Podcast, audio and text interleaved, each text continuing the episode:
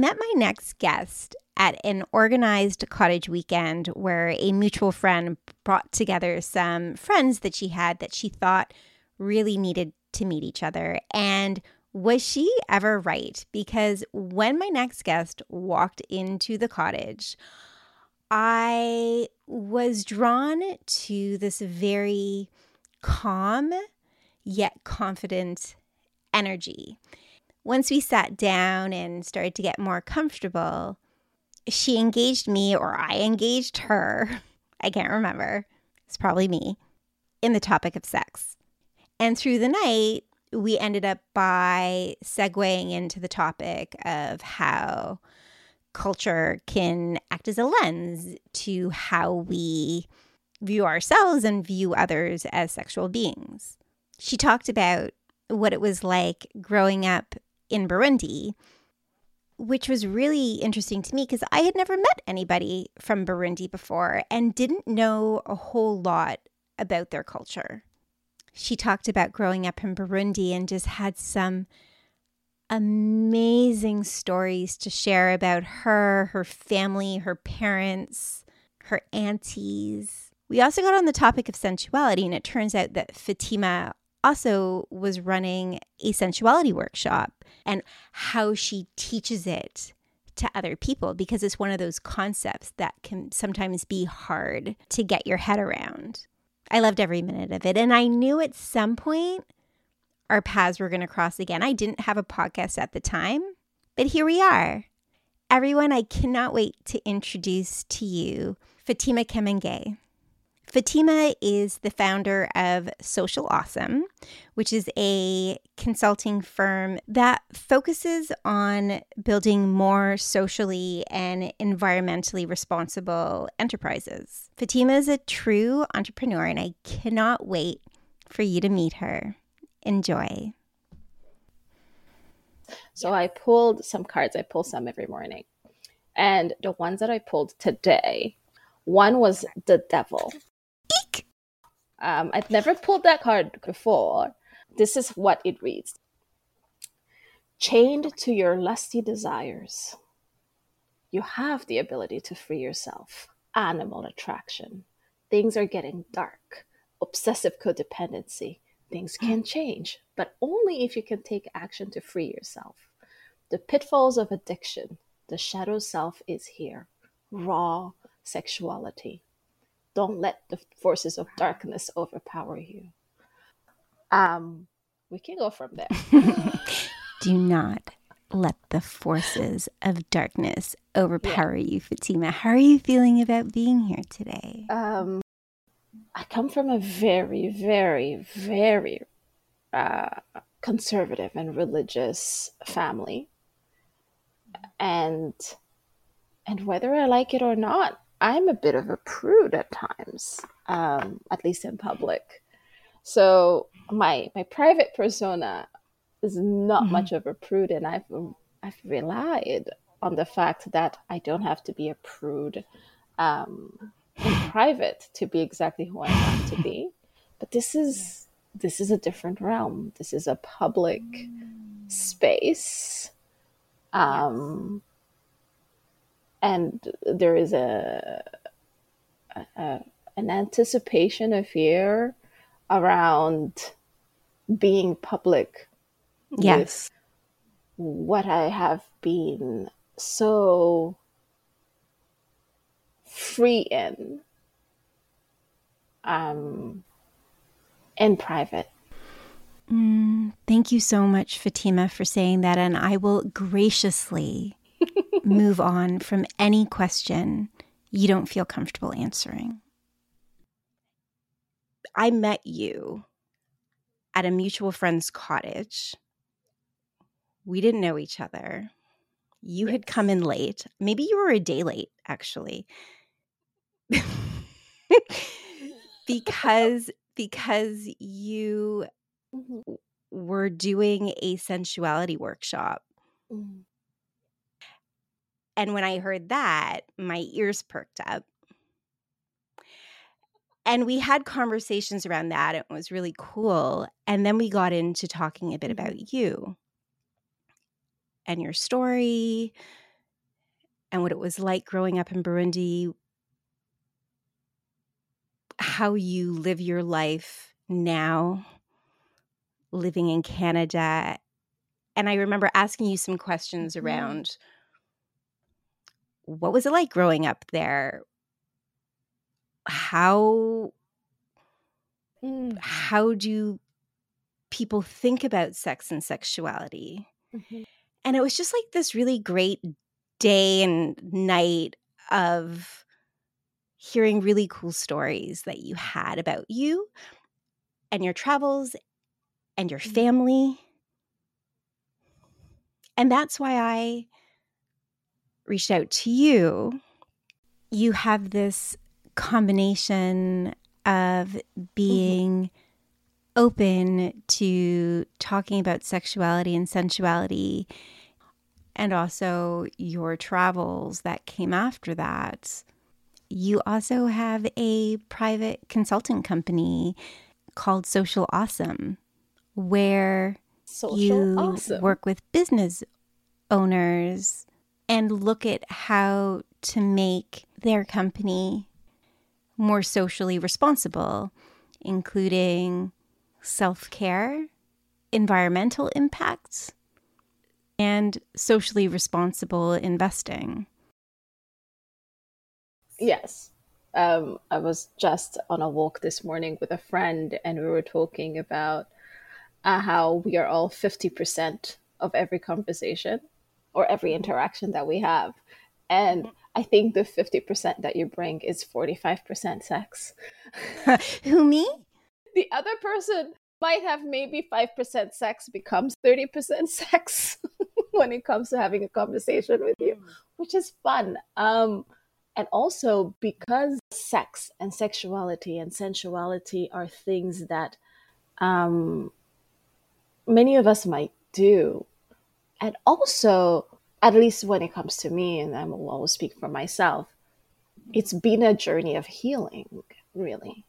And, and healing that was even unknown for most of the times. It's like I didn't know the the the the, the hurt and the and the pieces that I needed to undo in order to build who I am as a person, as a sexual being, and come to it, removing the shame, removing the guilt around it. Um, Yeah. And also reconciling what might have been the traditional Burundian ways of sex with the Christian current Burundian ways of sex because the, the current way in which Burundi lives its sexuality and then at least outwardly is very much influenced by Christianity and the Yes. Victorian prudish ways of being, which which is against my spirit and my ancestors' spirit because mm. I, it doesn't it, it it's colonialism on the other side of things. We could talk about colonialism and sex if you want, um, and how and how really I didn't have the vocabulary for it, but for for as long as I've started growing as an adult and, and, and exploring what sexuality was for me, it's been a, a process of decolonializing myself and my sexual life. When did you start to find that sexual part of yourself started to emerge? Was this something that, even as a young person, you had this curiosity? So, as a young person, I got to explore. I got to kiss girls, boys, touch each other in a way that was uh, not charged at all. Mm. In a way, there was no charge to it. I I didn't develop my curves, which are very ample right now, but I, they didn't come until much later in my life. So I was able to to live in this androgynous place where unlike my cousins who were immediately told you're a woman go and that you're not to be seen with a man you're not to be that that that piece of protectionism that is really oppression that comes to girls young didn't come to me because i was very tomboyish and androgynous in my body. So i got to to make out with as many girls as i did boys. Mm-hmm. and i got to live that mostly because I, f- I, I was just flying under the radar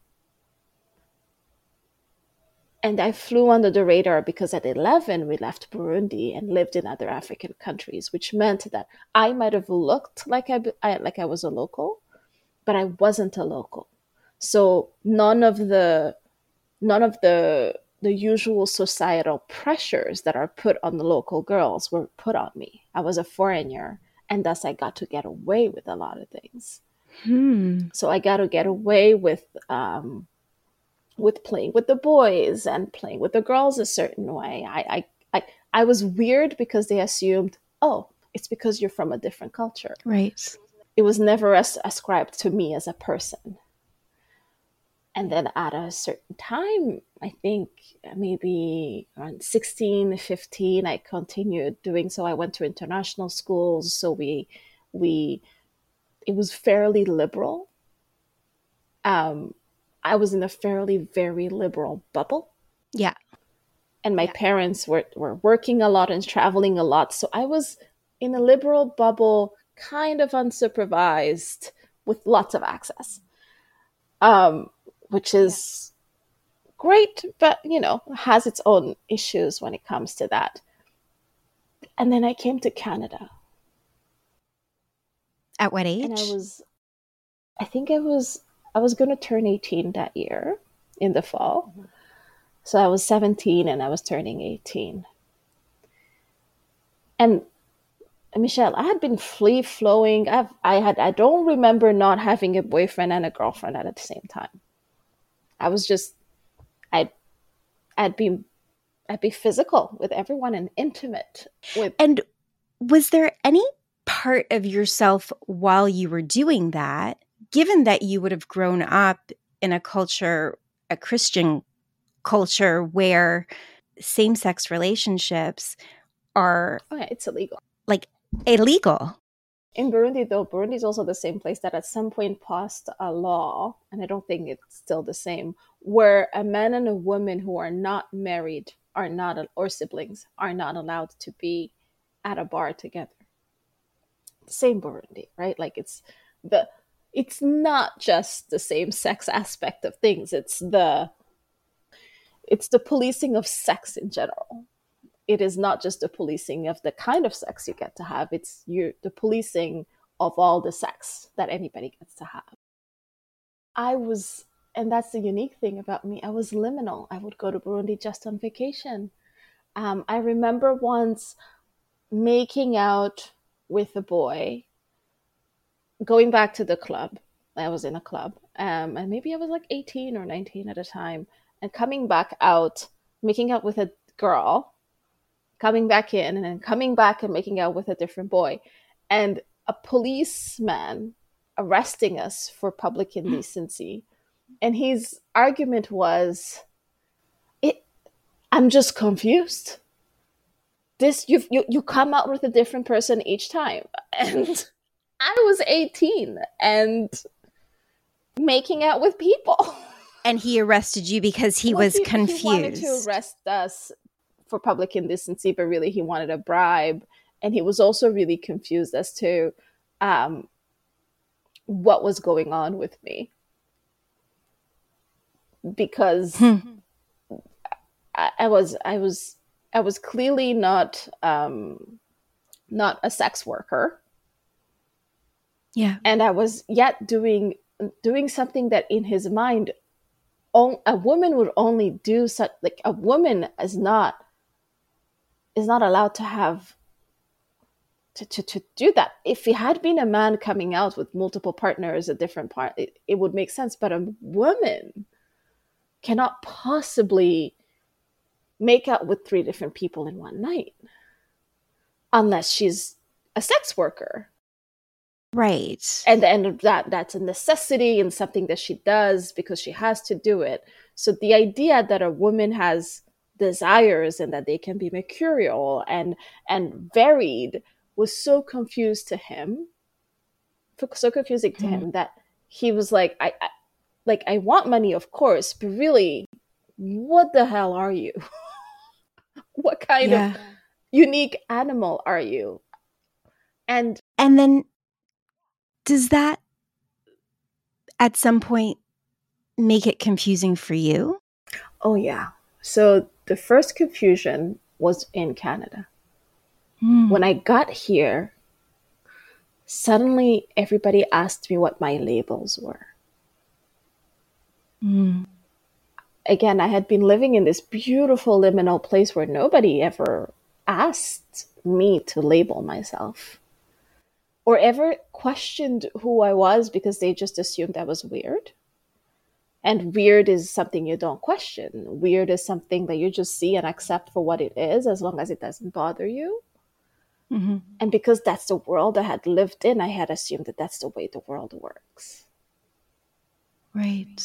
I come to Canada, which is the place where everything is technically uh, well known and alive. And it's the place where I was asked to label myself. Are you are you gay? Are you straight? Are you bisexual? Is bisexual and this was in 2004 the biphobia that exists. Like we hadn't even started really talking in the mainstream about two spirit people about about being attracted to the people's spirit as opposed to um to a specific thing that they have on their body um yeah there were so many conversations I I had yet to be privy to that were not in the mainstream and that were not in a space that was accessible to me mm-hmm. that I think would have been used so useful for me at the time. But I came in and it was very much, what are you? And I was like, hmm. and it wasn't it wasn't a question of what are you tell us who you are it's like here are the boxes now take one and I was like, yeah. there are boxes? What are boxes? yeah. Um, so yeah, it's very, very confused. Yeah, that must have been really confusing. In Burundi, my understanding is that within families, you don't typically share the last name. No and that you can choose to be part of that family when you grow up. But the reason that they give you that individual identity is so that your life isn't necessarily connected to the family if you don't want it to be. Mm that has changed and we're very social like we will live and die our so by our social connections. Um, whose family you're part of is what gives you access to everything and anything that you need. Um, it's still it's still a very very and it's it's, it's the same in many african places it's like who which family you belong to has a lot of that but yes, that piece, that unique piece of like you get to have your own name. Um, it's also a very small country, so it's not like you can really hide which family you're from, even though you have a different last name. Um, like, but the moment that you're outside of a context that knows you and knows you personally, you can reinvent yourself. And th- that is an option that is there which very few people take advantage of because there are so many advantages of belonging to the family that you usually belong to. Um, and we're very yeah. family ties are everything to us. We're very social we community is everything. We don't necessarily define ourselves as individual. We define ourselves as as a tribe, as a community, as a family before anything. Yeah. and that's part of that identity And like the thing of like what are you when i came to canada? For me it's like what am i? Like the things that i would say what i am. I didn't i did i never had to say i was black. I grew up in africa. So that wasn't part of an identity that i ever had to like piss do anything with. I never had to say i was queer because queerness is what is and i didn't need to to, to say that. Um, the thing that i would always have to identify myself as or the thing that i that i identified myself as the most at least within my family was my my uh, my tribe and the kind of the kind of personality traits that come with like the women of my tribe and how we're known as being hard-headed and but bosses and we we get shit done and we're like and and we are yeah like all of that. Like the pro the, the identity piece for me was very much oh you mean my tribe? Like the character traits like how i'm going to show up in the world. It's like no tell us tell us which genitals you would like on your face. And i'm like ah, we all of them. when it came to sex and identity for me I, and i'm still a little bit confused about that. And and um i have chosen queer mostly because it is the one that is most catch all yeah. and yeah so with that at 17 18 what happened was this blossoming thing that was happening around sexuality suddenly got slapped with shame. Mm-hmm. And that was, it wasn't a foreign concept. I had seen it peripherally, but it hadn't applied to me yet. And suddenly yeah. in Canada, there was this piece of, you should be this place where it's supposed to be all open was the place for me where suddenly there was shame attached to sexuality and the and the shame being that you didn't feel like you fit yeah. into the categories that were being yeah it was oh you, and and the what it did to me in that moment was get me to to hide because there were too many boxes that I ticked, and all the boxes in the moment that a new box appeared, I would tick that one too. So, because the boxes, yeah. I was like, oh, I, can't let anybody know that I tick all the boxes, mm. or I will never be allowed. I was also like a young woman, new in a country with no relationships and all, not none of that. And I have mentioned the reason why I had to talk about how family is important. Belonging and being a part of family had been everything to me. And suddenly there was this you come here and you have to create family for yourself. And family yeah. comes together based on, again, those characteristics that make you who you are. And if yeah. I take all the boxes, I fit nowhere. Yeah. Um, so with hmm. sex, with sex and sexuality, and that's the thing is like your sexuality and how you go in the world and live your sex decides what kind of friends you make. Mm. It, it builds the community that you're around. It especially when you're 18 that's all you're thinking about really like let's face it you're 18 you're thinking about sex you're you're either having yeah. it not having it figuring out how to not have it or how to have it or who to have it with who not to have it with and and and mm-hmm. there's no space for you to figure out what you like or don't like it's space of like what is the thing that's going to make me most um gonna give me belonging the most yeah. And and I think at the time the choice was so based on where can I belong? That it wasn't necessarily based on who am I? Who am I? What do I want? And and is it okay that that changes over time? Yeah, do I have to commit Yeah. to this felt- category? It felt like you choose one, you get it. That's Yeah. it. You're given it. You, they put the tattoo Yeah. on you, and you're and that's the thing that you get. And I, yeah. And because um, I didn't have the mentorship or, or, or the eldership or the the thing that it didn't really exist for me at the Yeah. time. I I had no idea that there was a whole world of just be yourself and you'll figure it out. Because it was also at the same time I had to figure out what am I even studying?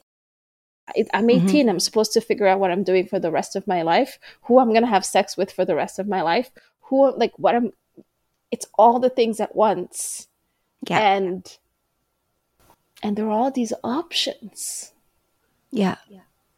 but all these options also close so many doors and i just was like i, I don't want to close doors i want to open them more and see what happens so when it came to to my sex life oof, yeah Did it did there's it a lot of that change from when you did it did it change the people that you were choosing to have sex with at that Mhm. time where you started to feel a lot of shame because you didn't feel like you necessarily fit in one of those categories Mhm. were the people that you choosing different than say the people that you were choosing when you started to figure out that it doesn't actually matter what fucking category Oh. it's it's actually well what is it that i want hmm hmm So, because I grew up,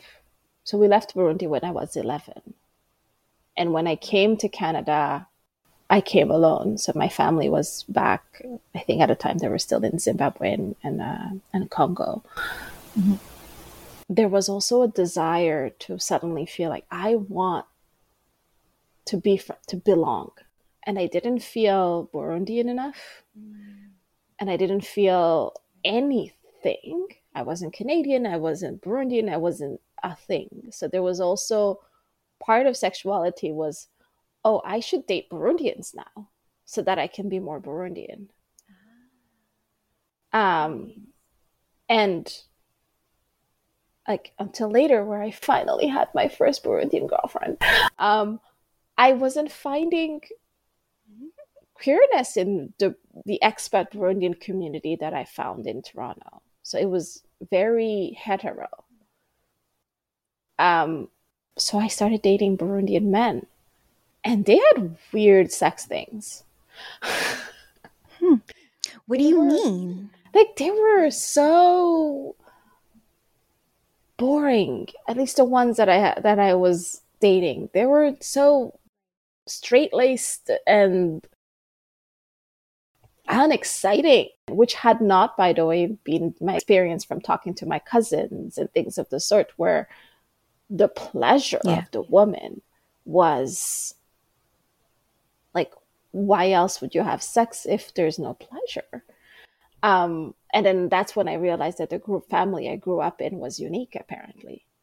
Um, I was taught with my cousins that sex is pleasurable, that it's beautiful, that it's fantastic, that of course you should scream at the top of your lungs of pleasure if that is what you want to do, that orgasms are delicious and fantastic and great as long as you have them with partners. But the particular boys that I found in Toronto were boys who would say things like, you, you like sex, as if it was a surprise. surprise yes.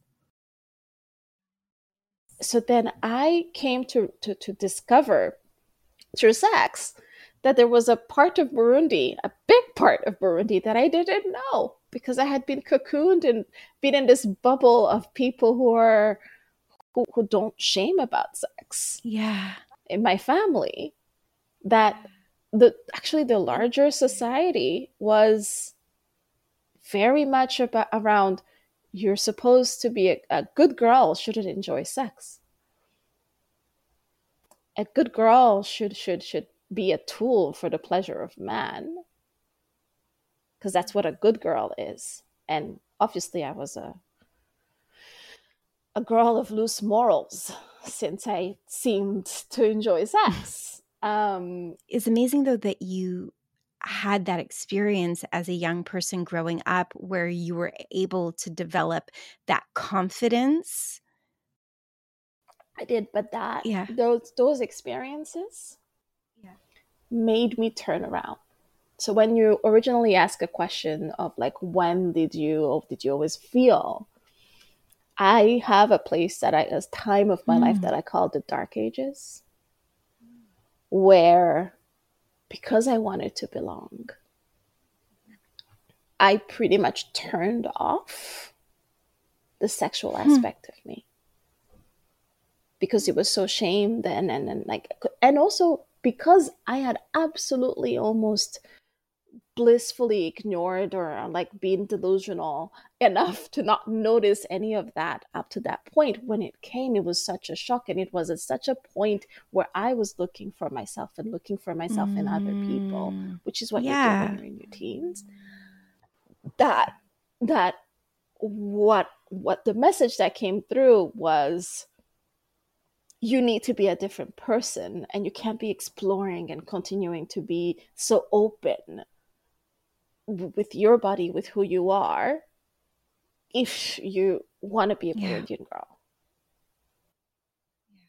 Eventually i gave that up um, and learned that being a burundian girl doesn't have to mean anything else than what it means to me. But that was a whole other aspect that was also by the way done through sex. And it's so interesting because we can tell our story our life story through any kind of lens. We can ta tell it through our work. We can tell it through um, the relationship with our family. We can tell it through the relationship with, with our hair with our with with where we lived. But the story of me through sex and and sensuality and getting to a point where now i am i i am i am open and continuously learning what my body wants what it needs what it doesn't like what it's very curious about what it's not curious about and being just okay with the fact that that is that What opened you up to that? oh what opened me yeah, up to like w- in how Um, did you step out of the dark ages? That's what you called it, right? And then yes what what was it? I don't and I I don't know if it was just this moment or a period of time that you decided to shift Mhm. and start to focus more about what feels good for you, what it is that you want, how you feel like you're living your life more authentically. I think it wasn't a it's not a it's not a story of butterfly and sunshines. It was a proper mental breakdown.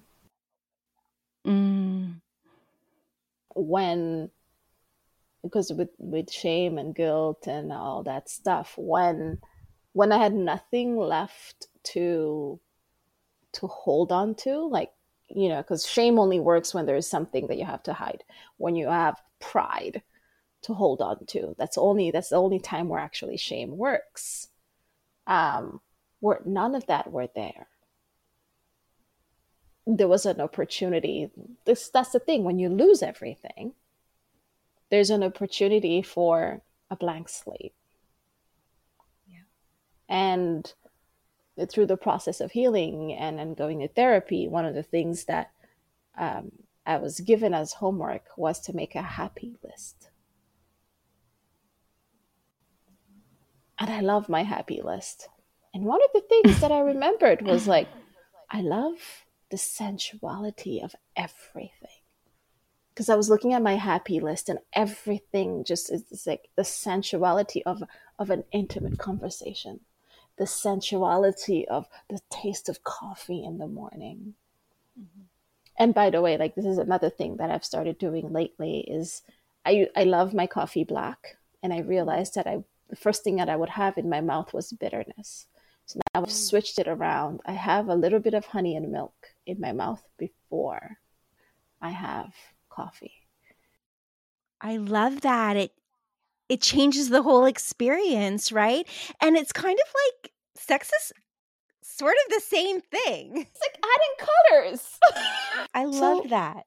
It was it was part of healing from depression. It was mm. adding color into my life and remembering that the way orgasm feels for me, it's just I feel it in the tip of my hairs, in the tip of my nails, in places that usually don't. They don't have nerve endings, but I feel it. Mm-hmm. And I was like, oh, if that's not joy, what is? I don't think there is another better feeling that you can give yourself. Like it feels like such a gift. and then also sitting with, because I had, like with depression, I had broken with spirituality, I had broken with everything, everything. Mm. So there was a space of like, what does spirituality mean to me? What does prayer feel like to me? And I was like, when do I feel the most connected to everything, which is my version of spirituality. And to me, that was orgasm as well. Yeah. It's like, wait, is orgasm yeah. a prayer? And I was like, well, I must pray every day. Um, and and being okay with saying things like orgasm is prayer for me.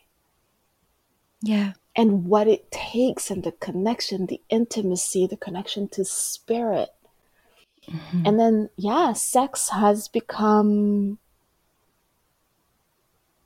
a spiritual endeavor. Hmm. It's, it's, uh, whereas before I was just doing it for doing it.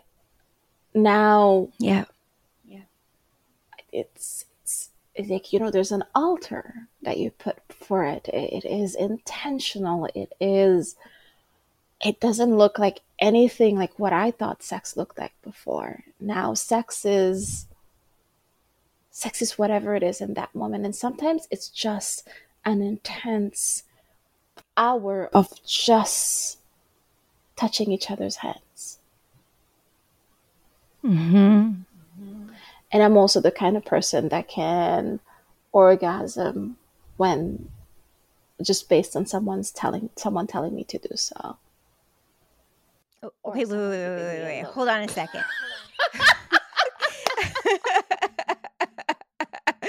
wait, okay. I just need to understand this for a second. Yeah. For you, it sounds like when somebody tells you to orgasm, it's already, I imagine it to be already part of a very sensual oh, yeah. experience, right? Where it's probably, I imagine, like the arousal is building, the desire is building, and that a way of saying it just mm-hmm. adds mm. to it. It yeah, it is. The it whole hits the spot. Yeah, it hits the spot, and it is um, yeah, I think now my my sex life is transcended the physical for me. Um, mm. Um, it is it it is yeah it's it's in everything. It's in everything. Yeah it's in everything. intellectual too intellectual, right? intellectual. It is yes of, like there's the physical aspect to it but it's also in in relationship mm-hmm. um it's an art it's an art making like when i make art with someone or just work with someone yeah. or do something with someone it's in relationship it's in relationship with others with myself as well and yes. and and it's within that relationship that the pleasure is that the the orgasm like which is for me elevated into something that can be continuous Mm. And you know, like you, I'm sure you've had one of those conversations that makes you feel like makes you feel an orgasm. And sometimes mm. yeah, there there have been moments where for example, I'm in I'm in a circle of of, of, sisters and we're, we're bringing in energy together and, and which is all these things that now I do and and and yeah. this moon ceremony and we're going around and we're ululating and vocalizing and suddenly I'm coming and I'm like why am I coming when all I'm doing is standing on the stand just holding hands with other people and I'm like okay yeah. I'm just getting orgasms and it is and they're physical and I am. That is amazing. I am orgasming. And as I stand there, and nobody has touched any bits of me in that way yeah. besides my hands. But that experience and that connection, that spiritual connection. Mm-hmm. So I'm in a wonderful place right now where the connection to spirit is also a connection that brings me orgasm which by the way for is to me the most like catholic thing ever. Because you know how like nuns were said to to to to transcend everything and just be in bliss. And i'm like i get it now. They were just getting orgasms from jesus. It's cool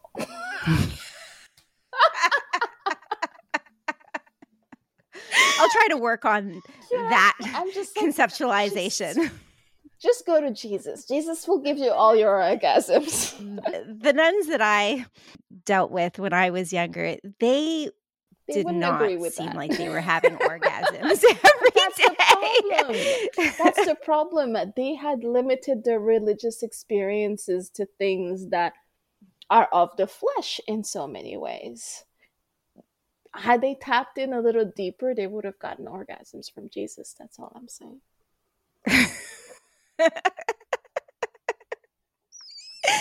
I love it. Um, getting to I love it. Getting to no longer separate sensuality from my life. And and, and yes, yeah. I have all these uh, front-facing identities, and I show up in different spaces as as a coach, as a mm-hmm. mentor, as a business strategist, as a um, as a facilitator, and I'm a holder and maker of space. Um, mm. And if I didn't show up in all my sensual self, the spaces that I would make would not yeah. would not be as rich. So, um, sex is in everything. And, and you know, sensuality is in everything that I do. And and and everywhere that I show up. Um and I, I live in a very, very, very curvy body um, that can't even pretend to not be what it is. which comes with its own things. But yeah, I have just mm. learned lately to true healing from depression to embrace all the things that have always been there but yeah. however with a bit more maturity now and intention and gentleness. Um, yeah. Do you find that the people that you are around now, the people who are in your circle, your friends, would you say that they are quite similar to you?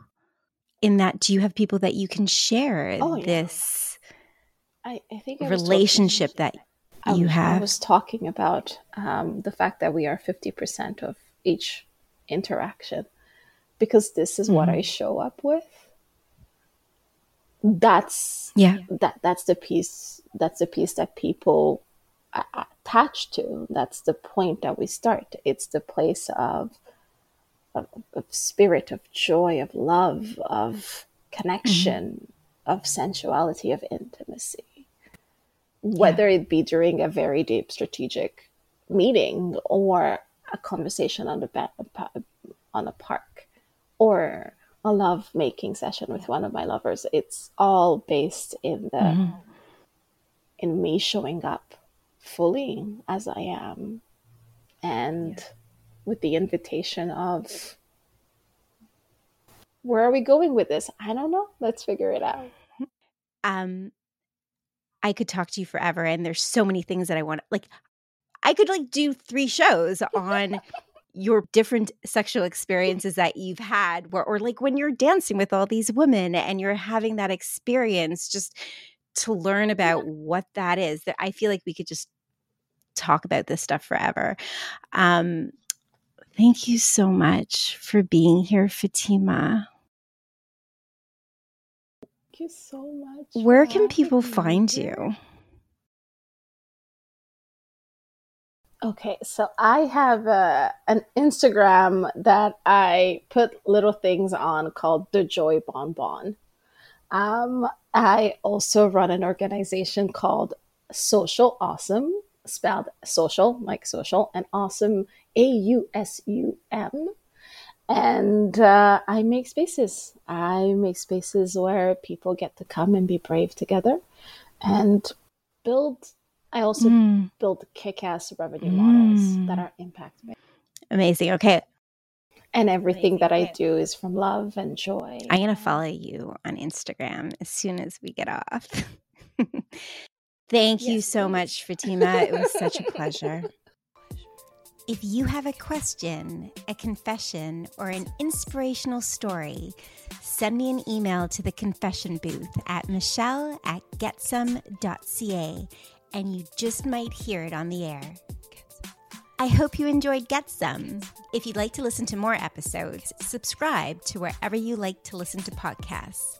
And until then, be kind to yourself, be curious, and when you're ready, your sexual journey will unfold.